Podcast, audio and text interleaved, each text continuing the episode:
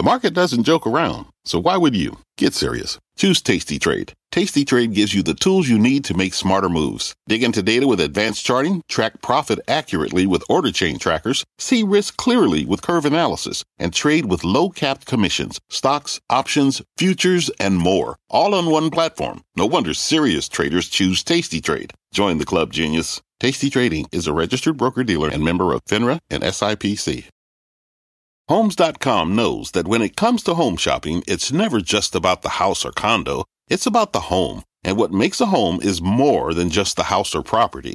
It's the location and neighborhood. If you have kids, it's also schools, nearby parks, and transportation options. That's why Homes.com goes above and beyond to bring home shoppers the in depth information they need to find the right home. And when I say in depth, I'm talking deep. Each listing features comprehensive information about the neighborhood, complete with a video guide. They also have details about local schools with test scores, state rankings, and student to teacher ratio.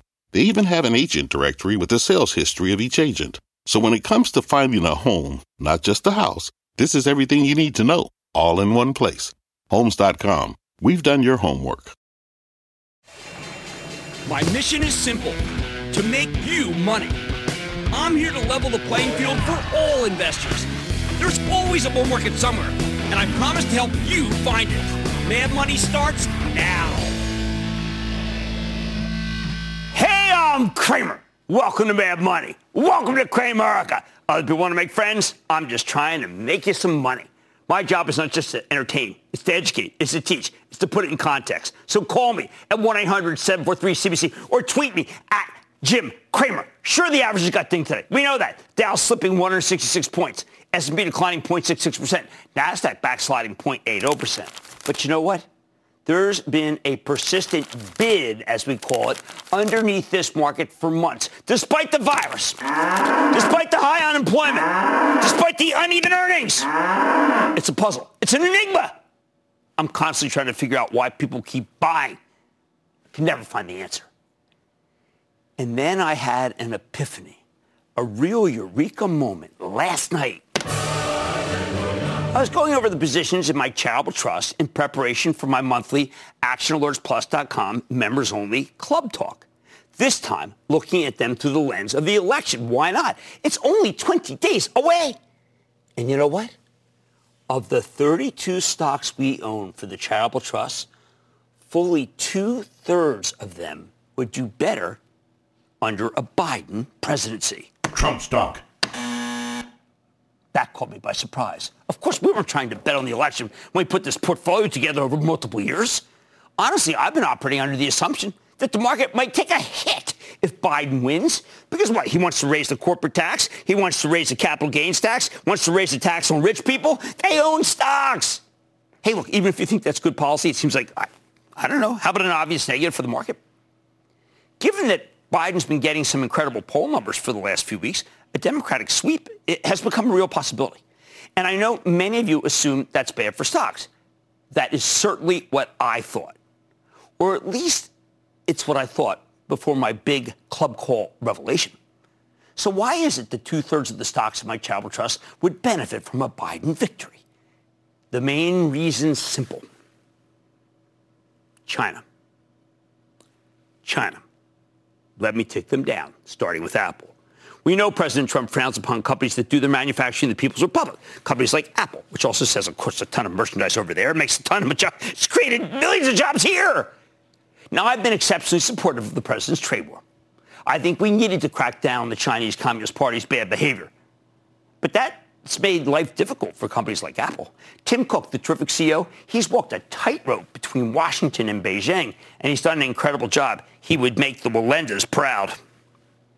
But you know what? With Biden in the White House, he can get off the darn tightrope. When you listen to Biden, he sounds tougher on China than President Obama was. But that's not saying much. For good or ill, a Democratic sweep in November means a less hostile relationship with the PRC. That would be very good news for Apple, which is why I think the stock could and maybe even has been rising substantially on a prospective Biden victory. And Apple by itself accounts for a sizable chunk of the S&P 500. Sure, the 12 matters. I am telling the election matters more. Next up, the Charitable Trust owns a variety of semiconductor stocks, but the four most prominent Broadcom, Marvell Tech, AMD, NVIDIA, all of which could get a sizable boost from Biden for the same reason as Apple will. Broadcom and NVIDIA are trying to do takeovers that require Chinese regulatory approval. We know that Broadcom CEO Hock Tan is very acquisitive. But since the trade war got rolling, the Chinese have made it tough on Hock. Tough to close those deals. And the U.S. government has treated Broadcom like it's too close to the PRC. Hey, they're getting it from both sides when it comes to IAVGO. Now take away the trade war, and Broadcom can go back to making big deals that China will be willingly sign off on. Buy, buy, buy, buy, buy, buy, buy, buy, buy, buy. As for NVIDIA, well, they're trying to buy ARM Holdings right now, okay? And ARM Holdings is a great, it's a great acquisition. But we know the Chinese regulators dragged their feet on NVIDIA's last big acquisition, Mellanox, even though there, there weren't any legitimate antitrust concerns. They could do the same with ARM Holdings. But a Biden presidency would make that deal a lot easier. And that would be raising numbers. NVIDIA! AMD makes some phenomenal chips, and there's immense demand from China. But with Trump in the White House, the Chinese government's more likely to throw a ton of resources into competing with AMD. A Biden administration, though, oh, you ratchet back the trade war. I think they'll have different priorities. Definitely. Marvell Tech is a fabulous 5G play, but they lost a lot of business when President Trump banned Huawei from buying American-made components. Maybe Marvell gets some of that business back under Biden, even as it has done exceptionally well by courting and then succeeding to get the business of Huawei's competitors since the ban. Beyond tech, Beyond Tech, listen to this. I mean, it's really amazing. What does the trust own? Some great American companies. Great American companies like, like Starbucks, like Nike, like Boeing, like Disney. For Starbucks, China's the biggest growth engine. They're putting up tons of stores over there, and they still really haven't scratched the surface of those smaller tier two cities. You know, the ones with like three to four million people. Hey, they could use a bunch of Starbucks. Nike's got a consistent business in China that could be enhanced under Biden, although the trade war never really stopped them from dominating the sneaker business over there. Boeing. Huh. Sometimes I think the Chinese government would rather build its own planes than buy them from an American company, if only to spite Trump. I can envision them making a huge buy from Boeing right around the time of a Biden inauguration. It's kind of like an olive branch. Boeing stock would roar if you get max approval in Chinese orders, even with the crimp of the pandemic. The Walt Disney Company also does a ton of business in China. They play ball with the Communist Party censors because they don't like being portrayed negatively in movies. For Disney, that's a small price to pay to access a gigantic market. They want Chinese people to go to the parks and watch their movies. But playing ball with the Chinese government is frowned upon by Trump White House under Biden, I don't know if it would even hit the radar screen. Next up, we own Ma. That's MasterCard uh, for the Charitable Trust. And This is another China winner. MasterCard already has approval to begin preparations for a clearing operation in the PRC. That was part of Trump's phase one trade deal. However, it seems kind of stillborn. They're not, they're not making much progress. I think that's related to the temper of the times. If Biden gets in there, lowers the temperature, I bet China stops slow playing MasterCard and put it on a list, whatever list there is. They'll get it on the list. Listen, I can go on and on. Both J.P. Morgan and Goldman Sachs want more Chinese business. Biden makes that very likely. Microsoft, they were about to buy a deal for TikTok. Would have been a, just, just fantastic for them. But the Trump administration shot them down in favor of Oracle, mostly because they think China has too much influence over Microsoft and none over Oracle. Could have been a huge positive for Mr. Softy. You also have some oddities. I mean, the trust owns Costco, for example. We know Costco has enough money on its balance sheet to pay a huge special dividend. If Biden wins, dividend taxes may go up. So that could spur Costco to pay that special dividend sooner. Not bad. Hey, uh, Waste Management might be able once again to sell our old newspapers to China for recycling. Honeywell, substantial business in China. DuPont, substantial business in China. Abbott Labs, substantial business in China. United Parcel, it says it offers more delivery options in China than any other company. Go check the website. All of them do better if you ratchet down tensions. Now, again, let me be very clear. I am not saying Biden would be better for the stock market as a whole. The Trump White House has been very aggressive about wanting to keep the market happy. I've never seen anything like it. A lot of the tweets are just about how the Dow's doing. You know? I mean, he loves it. He wants it up. He wanted the Nielsen's up too when he was doing the apprentice, you know. But when you drill down to specific industries, I don't have much appetite for the stocks that would benefit from a second Trump term. Stocks like the uninvestable coal industry, the oil industry, the gas industry. Uninvestable, regardless of what happens in Washington. I don't care that the Arctic Refuge is open for drilling. At these low prices, neither should the oil companies. Uh, give the polar bears a break. The bottom line, Well, whatever. I mean, they got like all sorts of deer and stuff up there. I want to go there if I get a chance. When it comes to earn, when it comes to earnings, to prospects, to growth, I was absolutely stunned that two-thirds of the stocks in my charitable trust would likely make more money under Biden than under Trump. And given that Biden's way ahead in the polls, maybe that's what's being reflected in the averages. Back during the primaries, I said a Trump versus Biden race would be ideal for the stock market. Looks like I was more right than I knew. I think we should take calls. I think we should start with Robbie in Pennsylvania. Robbie. Hey, Jim, how are you? I am good, man. How are you? I'm all right, Jim. Hey, Jim, wondering what your thoughts are on booking uh, now that the COVID is rising again. No, no, no, no, no. I, I, I endorse the idea that one day travel will come back. One day we will be flying, and I saw the numbers were a little bit better this weekend. People realize that only 19 people have gotten, according to the, the statistics, have gotten COVID on planes because everybody wears masks, but not yet. Booking, not yet. You know what? We're going to stick with Pennsylvania. We're going to stick with the Keystone State. Let's go to Wade in Pennsylvania. Wade. Hello, Mr. Cramer, and a big booyah from Pittsburgh, where we all love the show. Yeah, hey, well, you got that guy Claypool my, loves the show for certain. Loves making fun of me. Yeah, oh, What's up, Claypool? Your, your, your, Eagles gave us a thrilling game this past Sunday. They're uh, more thrilling hey, when you win question, than when you lose. But go ahead.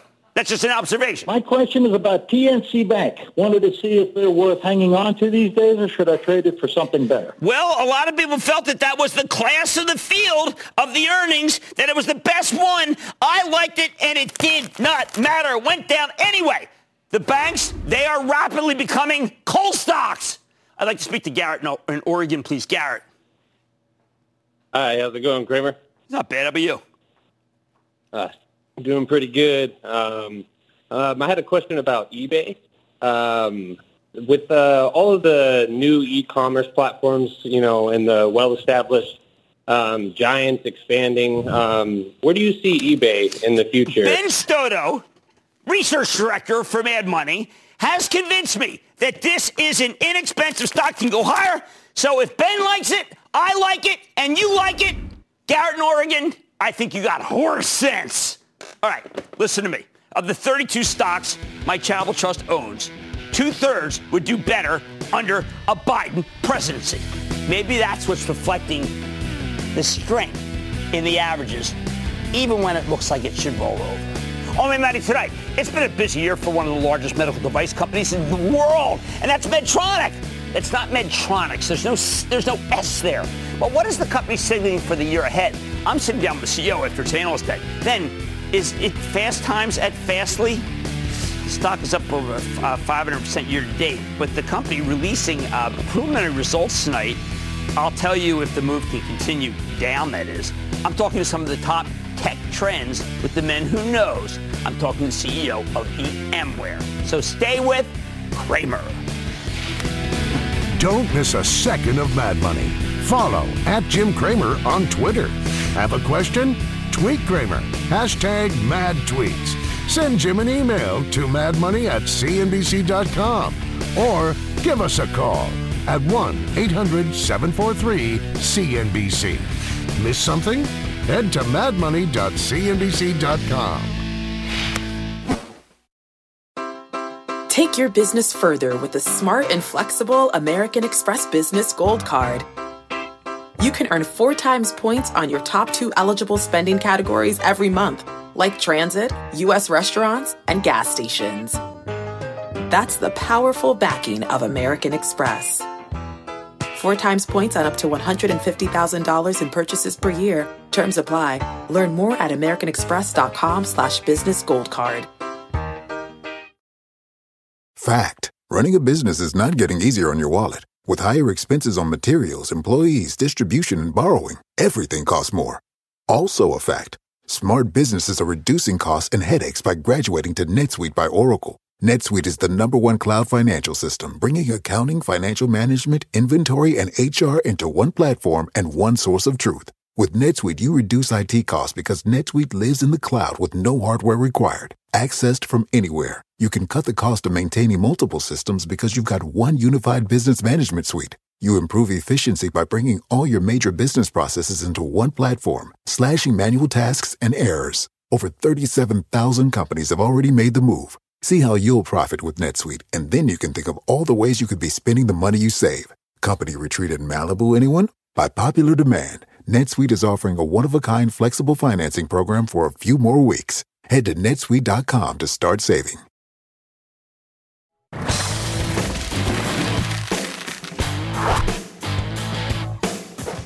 When the pandemic shut everything down in March, there was a widespread sense that the medical device companies, they could be in real trouble. With hospitals the, wor- the world over delaying non-emergency procedures to focus on COVID, well, you had to worry that the whole industry might take a hit, even like crucial areas like the heart, the brain. But now it's looking like that thesis was overblown. Take Medtronic, arguably the best-of-breed medical device maker. When these guys reported their most recent results near the end of August, the numbers came in far, far better than expected. After plummeting from 122 to 72 when COVID first hit, the stocks made its way back up to 107. So can we keep running? Let's check in with Geoff Martha. He's the new CEO of Medtronic, not a stranger because I talked to him, who held his first investor day in the, as the top job. Uh, Mr. Martha, welcome to Mad Money. Thank you, Jim. Great to be here. Well, first, I want to congratulate you. Your company has, has gone through a very tough uh, period for all device makers. We heard it from J&J the other day. And what I'm curious to know, you had very, very high-level messages today about disrupting industries and accelerating growth. How are you going to do it? Well, look, we've got a lot of, well, first of all, we have the best pipeline in our company's history right now. And we're products we're launching today, product we're launching in the next couple of months. And then we have a whole second wave of innovation coming. So first of all, Jim, I know you're real interested in our deep brain stimulation uh, business. Yes. We just recently launched the latest version of our uh, deep brain stimulation uh, technology, and it includes a very unique feature, the ability to sense brain signals. And, and sensing brain signals is really the key to optimizing certain neurological therapies like uh, deep brain stimulation for Parkinson's. And, and this is not easy to do, and we're the only ones that can do this. And it really, it sets us up for like a, what we call closed loop therapy, uh, which really amounts to personalized therapy. So we can listen to the signals into the brain, understand how the therapy is impacting the body, and then turn around and, and adjust that therapy to optimize it. Uh, and like I said, personalize it. So this is something, this is one of the many products we're, we're launching today. Uh, also, uh, recently got an expanded indication in the cardiac rhythm area, which is really where the company was founded on the pacemaker uh, for our new leadless pacemaker, which I've, you know, you've seen, we've had before on your show, the Micra. Uh, this thing is growing at you know, 40% plus in the middle of the pandemic. And so it's products like these uh, that, that we have today uh, that's really powering us forward. But then there's, you know, in the future here, in the next 18 to 24 months, there's some very large, exciting markets uh, that we're um, either disrupting, like in robotics, uh, surgical robotics, or creating, like renal denervation, which I think you and I have talked about before. Yes. Uh, this is for hypertension. This is for resistant hypertension. Uh, and we expect that market to be, with just 1% penetration, that would be a, a $3 billion market for us. a lot of people, uh, of the decade. a lot of people's ears uh, perk up when you talk about uh, something involving, uh, say, uh, back issues that are or surgical issues, Right. robotic issues, because they say, hold it, maybe you've got something for something that I do not have any hope for. How about giving us a little bit of hope because you made a great acquisition? Right, Mazor. We made the Mazor acquisition a, a couple of years ago in our spine business, and really, we we- you know we uh, Medtronic 20 25 years ago really revolutionized spine surgery with pedicle screw systems, uh, and now we're re uh, disrupting it again with robotics. And and I, what Jim, way I'd summarize it is robotics is going to take back surgery, and today it's an art form, and it's really dependent on the surgeon that you go to. And we have a lot of great surgeons in this country, but you know, around the world, uh, that's not always the case. And we're going to take it from this art form to a science with robotics, intraoperative imaging, uh, surgical planning tools. We just did an acquisition uh, for uh, incorporating artificial intelligence into our robotic system to personalize uh, the implants, to personalize the size of the implant. So, you know, it's a broad strategy in spine that uh, for back surgery that I think will have big implications. when I looked into it, Geoff, my first reaction was I should be asking my doctors or going to hospitals that have this. I want the patients to have more control over their own body and rather than just being shuttled to different people. Should we be asking for this product before we have back surgery?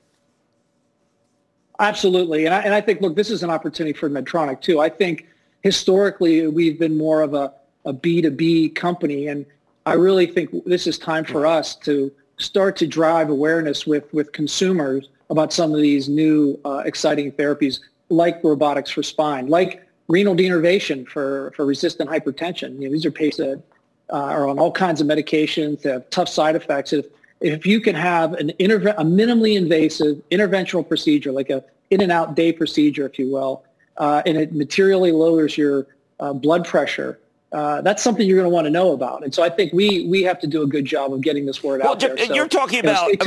You're talking about brainstem, which is remarkable. Nobody has it. You're talking about back surgery that nobody has anything like. You're talking about things that are disrupting all of medicine. What you're really talking about is the brand new Medtronic, as far as I'm concerned. It is. I mean, it is in several ways. One, look, the pipeline we talked about, that is the foundational element of it. And um, we've also made some changes over the last couple of months uh, to decentralize the company, put, putting our decision rights down into our operating units. We've gone from effectively one $30 billion company to, to 20, $1.5 billion operating units that, that are very aligned, close to the customers. So I think it's going to make us uh, faster, more nimble, and decisive. So that's a ch- that's another change, and we're really trying to add, in addition to this mission-driven culture we have, make some culture mm-hmm. changes. We have a great mission. Uh, we want to keep that mission, but add a bit of you know being bold with some of these opportunities, like really making the bet on like renal denervation or or or robot surgical robotics for spine or for general okay. surgery. Make a bigger bet there, and so be bold and and uh, and go for it. I like this, Geoff. I think, you know, I liked Medtronic before, but I really like your focus. I think it's terrific. That's Geoff Martha after a huge analyst day where I think this company is on fire. He's the CEO of Medtronic. It is a new Medtronic, and it's doing a lot of great things. Mad Money's back after the break. People today can spend half their lives over 50. So it's good to be financially ready for what's important to you as you get older, like a family vacation or starting your dream business. Welcome to Connie's Coffee. How may I help you? AARP's trusted financial tools can help you plan for whatever your future holds. That's why the younger you are, the more you need AARP. Start planning today at aarp.org/moneytools. When you're hiring, the best way to search for a candidate isn't to search at all. Don't search, match with Indeed. Indeed is your matching and hiring platform with over 350 million global monthly visitors, according to Indeed data, and a matching engine that helps you find quality candidates fast. Use Indeed for scheduling, screening, and messaging to connect with candidates faster. Plus, 93% of employers agree Indeed delivers the highest quality matches compared to other job sites, according to a recent Indeed survey. Leveraging over 140 million qualifications and preferences every day, Indeed's matching engine is constantly learning from your preferences. Join more than 3.5 million businesses worldwide that use Indeed. Listeners of this show will get a $75 sponsored job credit to get your jobs more visibility at Indeed.com slash Mad Money. Just go to Indeed.com slash Mad Money right now and support this show by saying you heard about Indeed on this podcast. Indeed.com slash Mad Money. Terms and conditions apply. Need to hire? You need Indeed.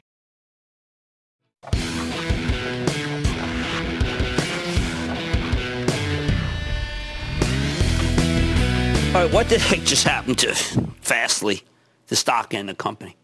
Once uh, uh, uh one of the hottest stocks in the market just pre-announced, in other words, said something before it was the real thing. Uh, there were some hideous numbers. Uh, after the close, the stock got obliterated, losing more than a quarter of its value in after hours at one point. It was absolutely brutal to watch. Remember, this happened after the market closed. Now, uh, people know I've been a big fan of Fastly, and I, I, and I know I'm not the only one. This company is a next-generation content delivery network that allows its clients to ensure all of their stuff works smoothly over the web. It's the best in show. Even after this after-hours meltdown, it's been a huge winner thanks to the pandemic. We first spoke to the CEO in late May when the stock was at 43, and it's still more than double from those levels. But going into today's session, Fastly had really gotten very frothy as I said this morning on Squawk on the Street. See, it just rallied 32% this month on basically no news. And I made it clear that I thought it was just nutty that it kept going higher. This thing is a wild trader, but it was priced for perfection. So when we got some suboptimal news, it was obliterated. I got to tell you, I wanted to come on here tonight and tell you that uh, Fastly was too expensive, that you should wait for a pullback to get a better entry point. Well, now you've got one. But you have to ask yourself, is Fastly still worth owning? I think the answer is actually yes. This pullback's an overreaction and may have created a good buying opportunity. Before I get into the why, though, let me set the scene. See, Fastly's had a remarkable run this year because at least until today, their numbers were consistently much better than expected. In late May, we spoke to CEO Joshua Bixby. He, you know, he told, he told a very compelling story. At the time, the stock had already run to 43. And I said, you got to buy it anyway. It's too compelling. Since then, more and more people have gotten on board, realizing that Fastly's market opportunity could be much bigger than they thought. By mid-July, the stock broke out over 100, and some analysts started getting a little squeamish. Fastly caught a series of downgrades, mostly based on valuation concerns. And within days, it had pulled back to around 80. That turned out to be another fabulous buying opportunity as investors piled back into this thing in anticipation of the next quarter. By August 5th, the day before the report, it closed at 109. In other words, the last time Fastly got hammered down to the 80s, you got a, an amazing opportunity to get in. However, if you waited, you got an even better entry point. See, because Fastly had run into earnings when it reported a fabulous set of second quarter numbers in August, the stock got shelled again. Given how much it had run into the quarter, I think nothing would have been good enough. The bar was so high. So the stock briefly tumbled back to the 70s before recovering again to 100 by the end of August. Then September comes along and all the high-flying tech stocks get put through the meat grinder, Fastly sinking right back to 76 a little over a month ago. In the five odd weeks since, since though, the stock has exploded higher. And yesterday it made a new all-time high, closing at 128. It was crazy. Well, now it's pulled back to the 80s in after hours trading, the same level it bounced from repeatedly. So you got to be intrigued. But what went wrong? Okay, going into today's close, everyone thought that Fastly was having a, has a terrific content delivery network with accelerating revenue growth. Thanks to the pandemic, all sorts of businesses have realized that they need to digitize. But the people calling the shots don't necessarily know anything about tech. So what do they do? Well, listen to what the CEO Joshua Bixby told us in May really what's happening, you've seen this transformation. It's not, it's not just we're not, it's not just us. We're seeing it with Twilio, we're seeing it with Datadog, we're seeing it with Slack, is that developers are being empowered as the new decision makers in organizations because they're the ones who are building differentiation. Three great companies. We've had them all on, he talks about. Then he goes on to explain that these experts like Fastly because their platform is built by developers for developers. That's why the New York Times, with the huge number of subscribers, big upgrade today, and Shopify, Canadian internet company with insane growth, and Slack are all clients. Basically, the people within these organizations who make rich online experiences possible keep insisting on Fastly because it allows them to control their code and get it as close to the end user as possible. That translated into some stunning financials, at least until today. But after the close, Fastly cut its third quarter revenue forecast, lowering it from 73.5 million to 75.5 million. Uh, uh, that's the range, down to 70 to 71 million. Well, you can't do that if you're a high multiple stock. You can't. There, that may not seem like a big change to you, given uh, the massive decline in the stock, but you got to understand there was a ton of hot money in this thing expecting far more than that. See, you had a huge number of what I call Robin hoodies today in the stock, and they love Fastly because, well, I don't know, they loved it. And when it hit a speed bump after the close today, many of them just bailed. They didn't know what they own. Why did Fastly lower its revenue forecast? Okay, the biggest customer is TikTok, the popular video sharing platform that's beloved by kids, but hated by the Trump administration. Over the summer, the TikTok business seemed like a liability for Fastly because Trump wanted to shut them down. Although eventually they reached a deal with Oracle, and we assume you know, maybe the problem will go away. But it turns out the uncertain geopolitical environment has reduced Fastly's revenue from TikTok, at least in the third quarter. And by the way, Facebook's got a competing product too. Given that Fastly reports its full results in about three weeks, I'm betting the quarter obviously is going to be ugly. Otherwise, they wouldn't have had to pre-announce like this. But maybe it's temporary. It, it, maybe it's already resolved. Look, I'm not saying Fastly's done going down. The stock's very expensive, even before the negative pre-announcement. At the close, it was selling for 32 times next year's sales forecast, which is probably among the five most expensive stocks that I follow. It, it, I said this morning it has a terrible set of traders in it. People have no idea what it does and don't even care. I said that they just knew that it goes higher, which is why they liked it, or knew it goes higher until tonight.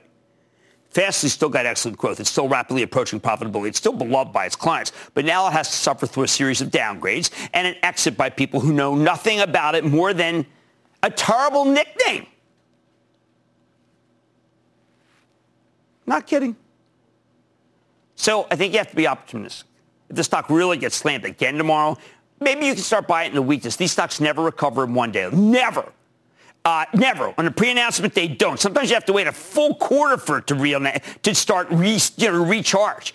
Um, it, but it's been slammed down the 70s or 80s before and it's bounced. I wouldn't be surprised if that could happen again, although it might go down more before it starts rebounding. Here's the bottom line. Even after this brutal negative pre-announcement, the Fastly story is pretty much intact. If the problem is really just TikTok, it can make a comeback.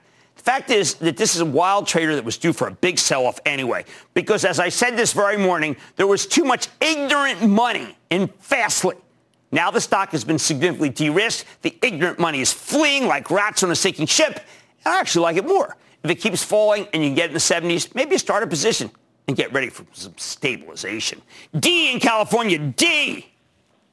Howdy, Jim. Greetings from sunny Santa Barbara. Oh, beautiful place. What's going on? It, it is. Well, thank you first for sharing your insights. They've been very much appreciated. Oh, you're quite so welcome. We hold a, oh, thank you. We hold a position in a company we feel is very well run and has plenty of room to grow.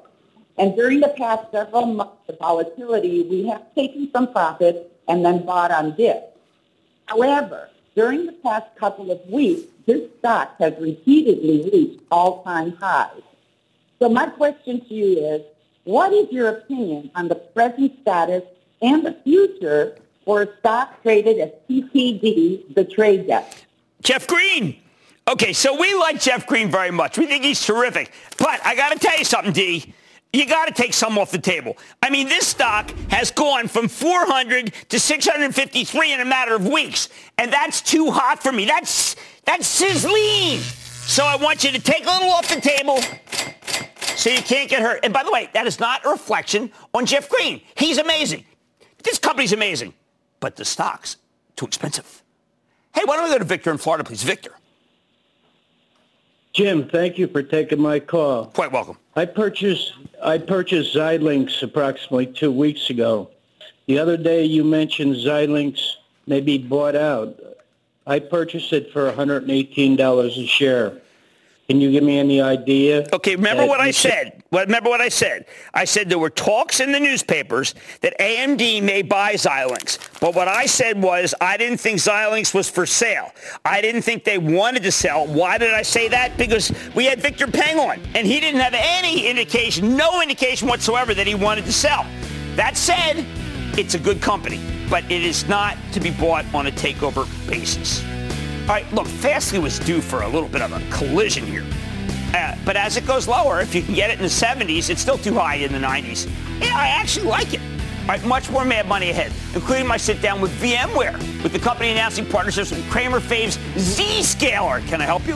And NVIDIA is now the time to consider the stock. Then what the politicians are missing when it comes to a potential stimulus deal, and all your calls rapid fire in tonight's edition of the Lightning Round. So stay with Cramer.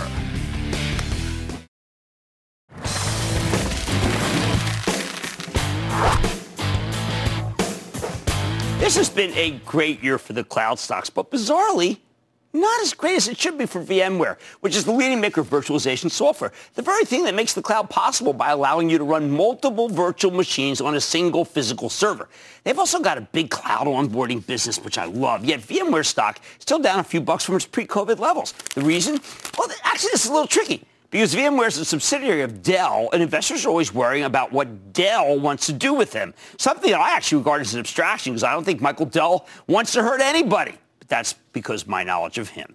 You see, VMware's got a lot going for it. They reported an excellent quarter in late August. Then a few weeks ago, they held a conference where they unveiled a new multi-cloud strategy and announced an acquisition, SaltStack, for automation. Also told us about some big partnerships with Zscaler and my favorite, NVIDIA. Finally, the stock feels like it's got some mojo. So can it keep running? Let's dig deeper with Sanjay Poonen. He's VMware's chief operating officer. Get a better sense of where his company's headed. Mr. Poonen, welcome back to Mad Money.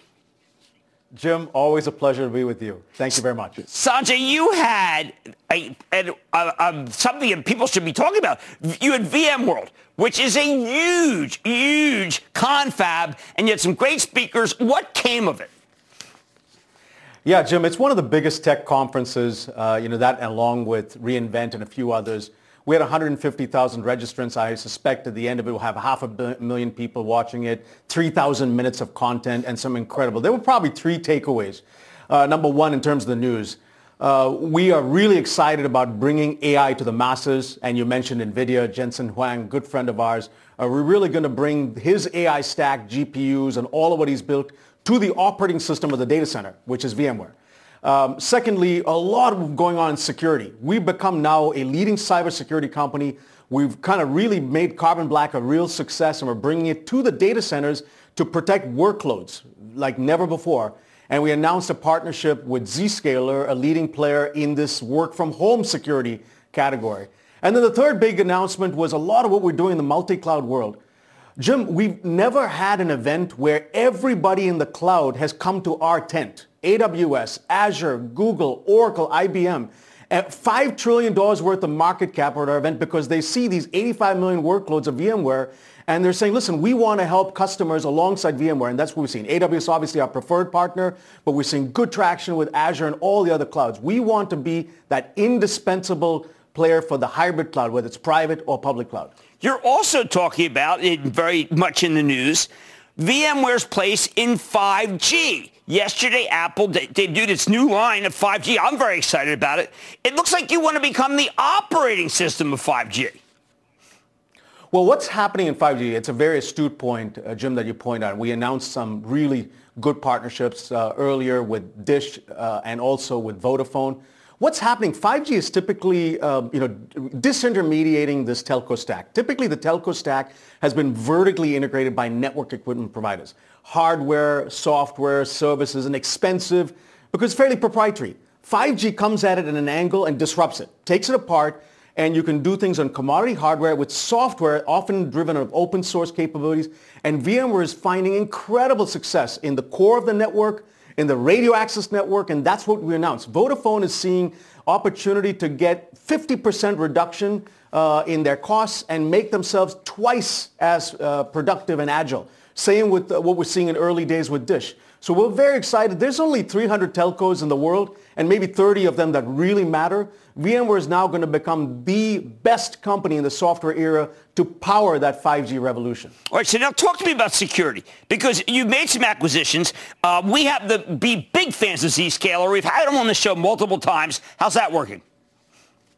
Jay Chaudhry is a great CEO, a good friend, uh, and we partnered with him because we want to make security simple. You know, Da Vinci said simplicity is the ultimate sophistication. The problem in security is it's complex. And we've got to make it Sesame Street simple for chief security officers who've just got way too many tools. I came early this morning from talking to chief security officer who had 40 different tools. And 10 or 15 of them, Jim, are like agents sitting on the laptop and more agents sitting on the server, hundreds of alerts and clients. We're just going to make this simple. And when a large player with the R&D muscle and the go-to-market muscle of VMware gets into the security space, watch out because what we're going to do is really, you know, make it in the network, in the endpoint and workload and cloud security much simpler and integrated. So we're best of breed in many of these areas. We've talked about this in the previous show. And in certain places where we have some gaps, we go and pick some best of breed partners. Zscaler is an example of a partner. Okta is an example of a partner in identity. Well, you know we uh, like. And we're going to pick those. Yeah, they're great companies. And these are best of breed players but, in their spheres who will partner with our platform and in network security with NSX, in endpoint and workload security with Carbon Black, and in cloud security with Cloud Health, we're best of breed. Pick a few of these partners, go deep, and simplify the proposition okay. for chief security but Sanjay, officers. what you've described is what I see my kids doing. They are in the workforce. They are working at 6 a.m. because you no longer have to go anywhere. You stay at home. And they're working to 8 p.m. And they have what I describe as Zoom fatigue because that's all they do. It's, you know, we used to be able to, you know, have breakfast, go to work, come home for dinner. It's not like this anymore because of all these great things that you're talking about. What do we, how do we balance the physical and mental health with these people? Because you know what? They're not used to this. They don't know how to do it. Well, uh, I'm not sure Eric Yuan would agree with Zoom fatigue, but he's a good friend too. we like and we're delighted. we're so happy that uh, Zoom exists. I mean, think about it. When I was last time in this pandemic in 2008, uh, Jim, I was at SAP and I, we were all in this small room sitting around a telepresence machine and it was so hot and only 10 or 15 people could sit in the thing. Now, when I saw Zoom first, it's on my phone. It's beautiful. But we obviously want to balance work and life and not be in this place where both our physical and mental health. So as important as the physical health is important, and we're obviously helping companies through the pandemic, mental health is equally important. We've just adopted some best practices and we think we're going to create the work 2.0, the future workforce where we make it the best to be able to work in any location. I recently had a lady who um, was going to do a, a, global demand gen job and in, initially we would have thought she could have done that job from Palo Alto only. She's now doing that job from Sydney and doing an incredible job. We want to make VMware the best place to work. And then on the absence of that, on the end of each day, each person's got to find their personal space by which they figure out the things that trample in them back to work. Every day for me, it's my faith, my family, my friends. Right. And I've right. got a routine, whether it's biking or whatever have you, that lets you get prepared for the next day. Because we're going to be in this gym for potentially the long I haul. I know. Well, look, I count on you for inspiration because you often think about inspirational things beyond just the bottom line. That's why we love you. Sanjay Poonen, COO of VMware. Great to see you again, sir. Thank you very much, Jim. Always okay, man, man, Bunny, be back after the break. Hey, before we get to the lightning round, big news special airing tonight on CNBC. The pandemic has been hard on so many people and businesses across our society. But the essential workers who keep our airports running and planes flying, they've been crushed. So tonight, our own Shepard Smith takes a look at the battered U.S. air travel system and how the tens of thousands of workers who depend on it are fighting to help it survive. Do not miss Shepard Smith reports air travel in turmoil. And that's tonight at 8 p.m. Eastern on CNBC. And now, now it is time for the lightning round. What is that? Number one, bye bye bye. Playing the sound. And then the lightning round is over. Are you ready, Ski Daddy? It's time for the lightning round. Players of money. Let's start with Mike in Texas. Mike. Hey, booyah to you, Jim. Booyah. The company I'm asking about is uh, Zix Corp, Z-I-X-I. Uh, yeah, I know that one is email encryption. When I think of encryption, I think of IBM, which is an incredibly cheap stock that's bringing out a lot of value. Let's go to Manuel in Illinois. Manuel. Booyah, Jim. Thanks for taking my call. I just want your thoughts on uh, GWPH. Uh, uh, on GW Pharma, um, I yeah. like it a lot. I think that it is um, the only one that really has pharmaceutical uh, cannabis, and therefore it's great. Uh, it's come down a lot, though. Let's go to Adam in South Carolina. Adam. Jimmy Chill, this Adam from Pawleys Island. What's up? I'm doing fine. How about you? I'm doing well. So we both know what Shopify has done for people both before and during the pandemic. I'm up around 300% on this. What's the game plan well, going look, th- those are two different disciplines. The fact is, is that I like the stock very much. That's the conviction. But the discipline level says that you cannot be up 300% without taking some off. I want you to take out your cost basis tomorrow, and I want you to play with the house's money. And that is no reflection on the company. That's called discipline. Let's go to Cynthia in Ohio. Cynthia. Jim, uh, booyah. Booyah. How are you? I am good. How are you? I'm good.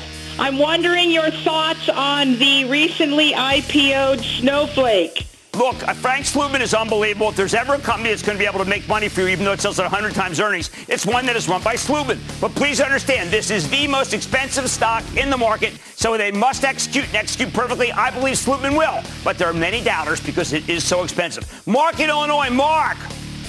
Hi, Jim. Love your show. Thank you. It's about two minutes. They're going up and down a little bit.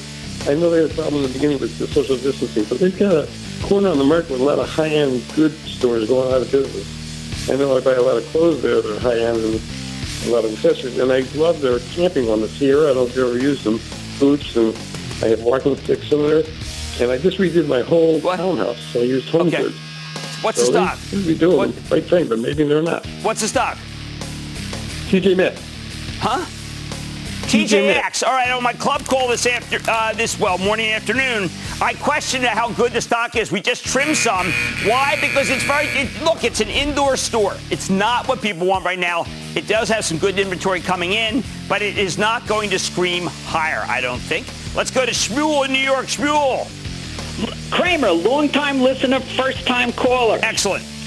I got to say, Cramer, you're the voice of reason. You're a capitalist, yet you're for masks maybe the future mayor of New York. Yeah, a lot of people want me to run, actually, but I want yeah, someone else to yeah. run. Thank you. Yeah. Thank you. Okay, yeah. DraftKings, you said a while back you liked it. The high holy days have passed. and now it's down 20% from its Yeah, it's peak. coming down a lot. I just, uh, you know, I have a show called uh, Bull Market Fantasy. They are my sponsor. I must point that out. The stock is going down. It roll. It ran up in advance. I say you let it cool off, but I think the company is going to own the space, and that's what's so good about it. Again, they are my sponsor, so you have to say, well, wait a second. They, Jim is is Bull Market Fantasy sponsored by that, but I do like the company, and I, and I like the management. We've had them on, and that, ladies and gentlemen, is the conclusion of the lightning round. The Lightning Round is sponsored by TD Ameritrade.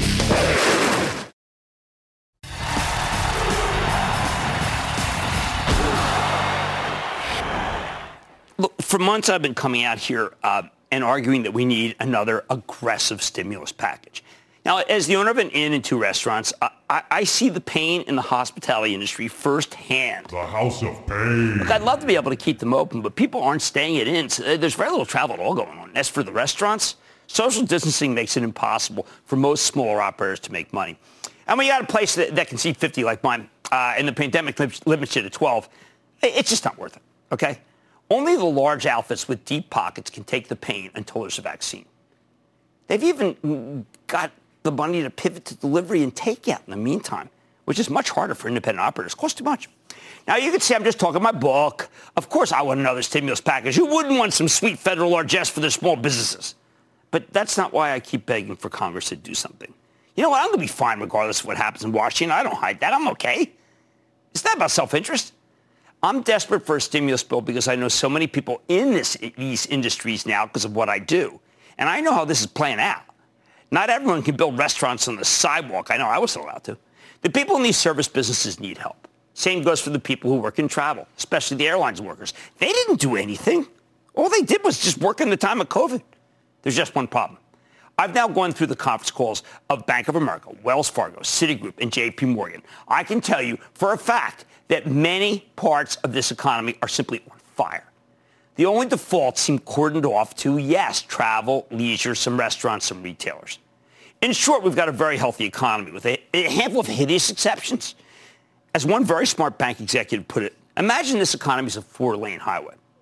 Three of those lanes are smooth, perfect even, arguably better than maybe at any time in American history.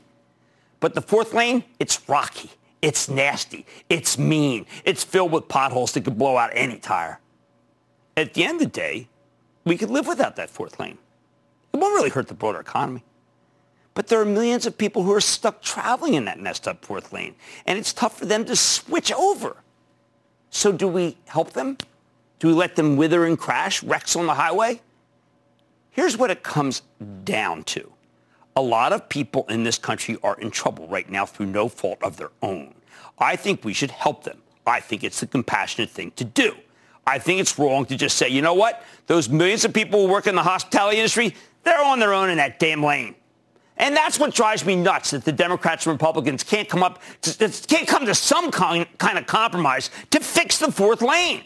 There are plenty of people in Washington who either don't care or are willing to sacrifice those jobs because it's politically expedient.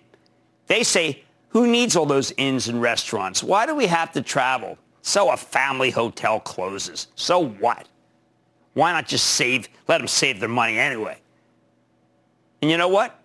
I think that's heartless. And I can't live with myself if I say otherwise. I like to say there's always a bull market somewhere, and I promise to try to find it just for you right here on Mad Money. I'm Jim Cramer. I'll see you tomorrow. The news with Shepard Smith starts right now. This podcast is supported by FedEx. Dear small and medium businesses, no one wants happy customers more than you do. So you need a business partner just like you. Like FedEx, who understands your passion for serving your customers because they have the same commitment towards you. That's why FedEx offers you picture proof of delivery, packageless and paperless returns, as well as weekend home delivery to 98% of the U.S. on Saturday and 50% on Sunday. See the FedEx service guide for delivery information. What's more, FedEx Ground is faster to more locations than UPS Ground. Trust FedEx for timely deliveries. See what FedEx can do for your business. Absolutely, positively FedEx.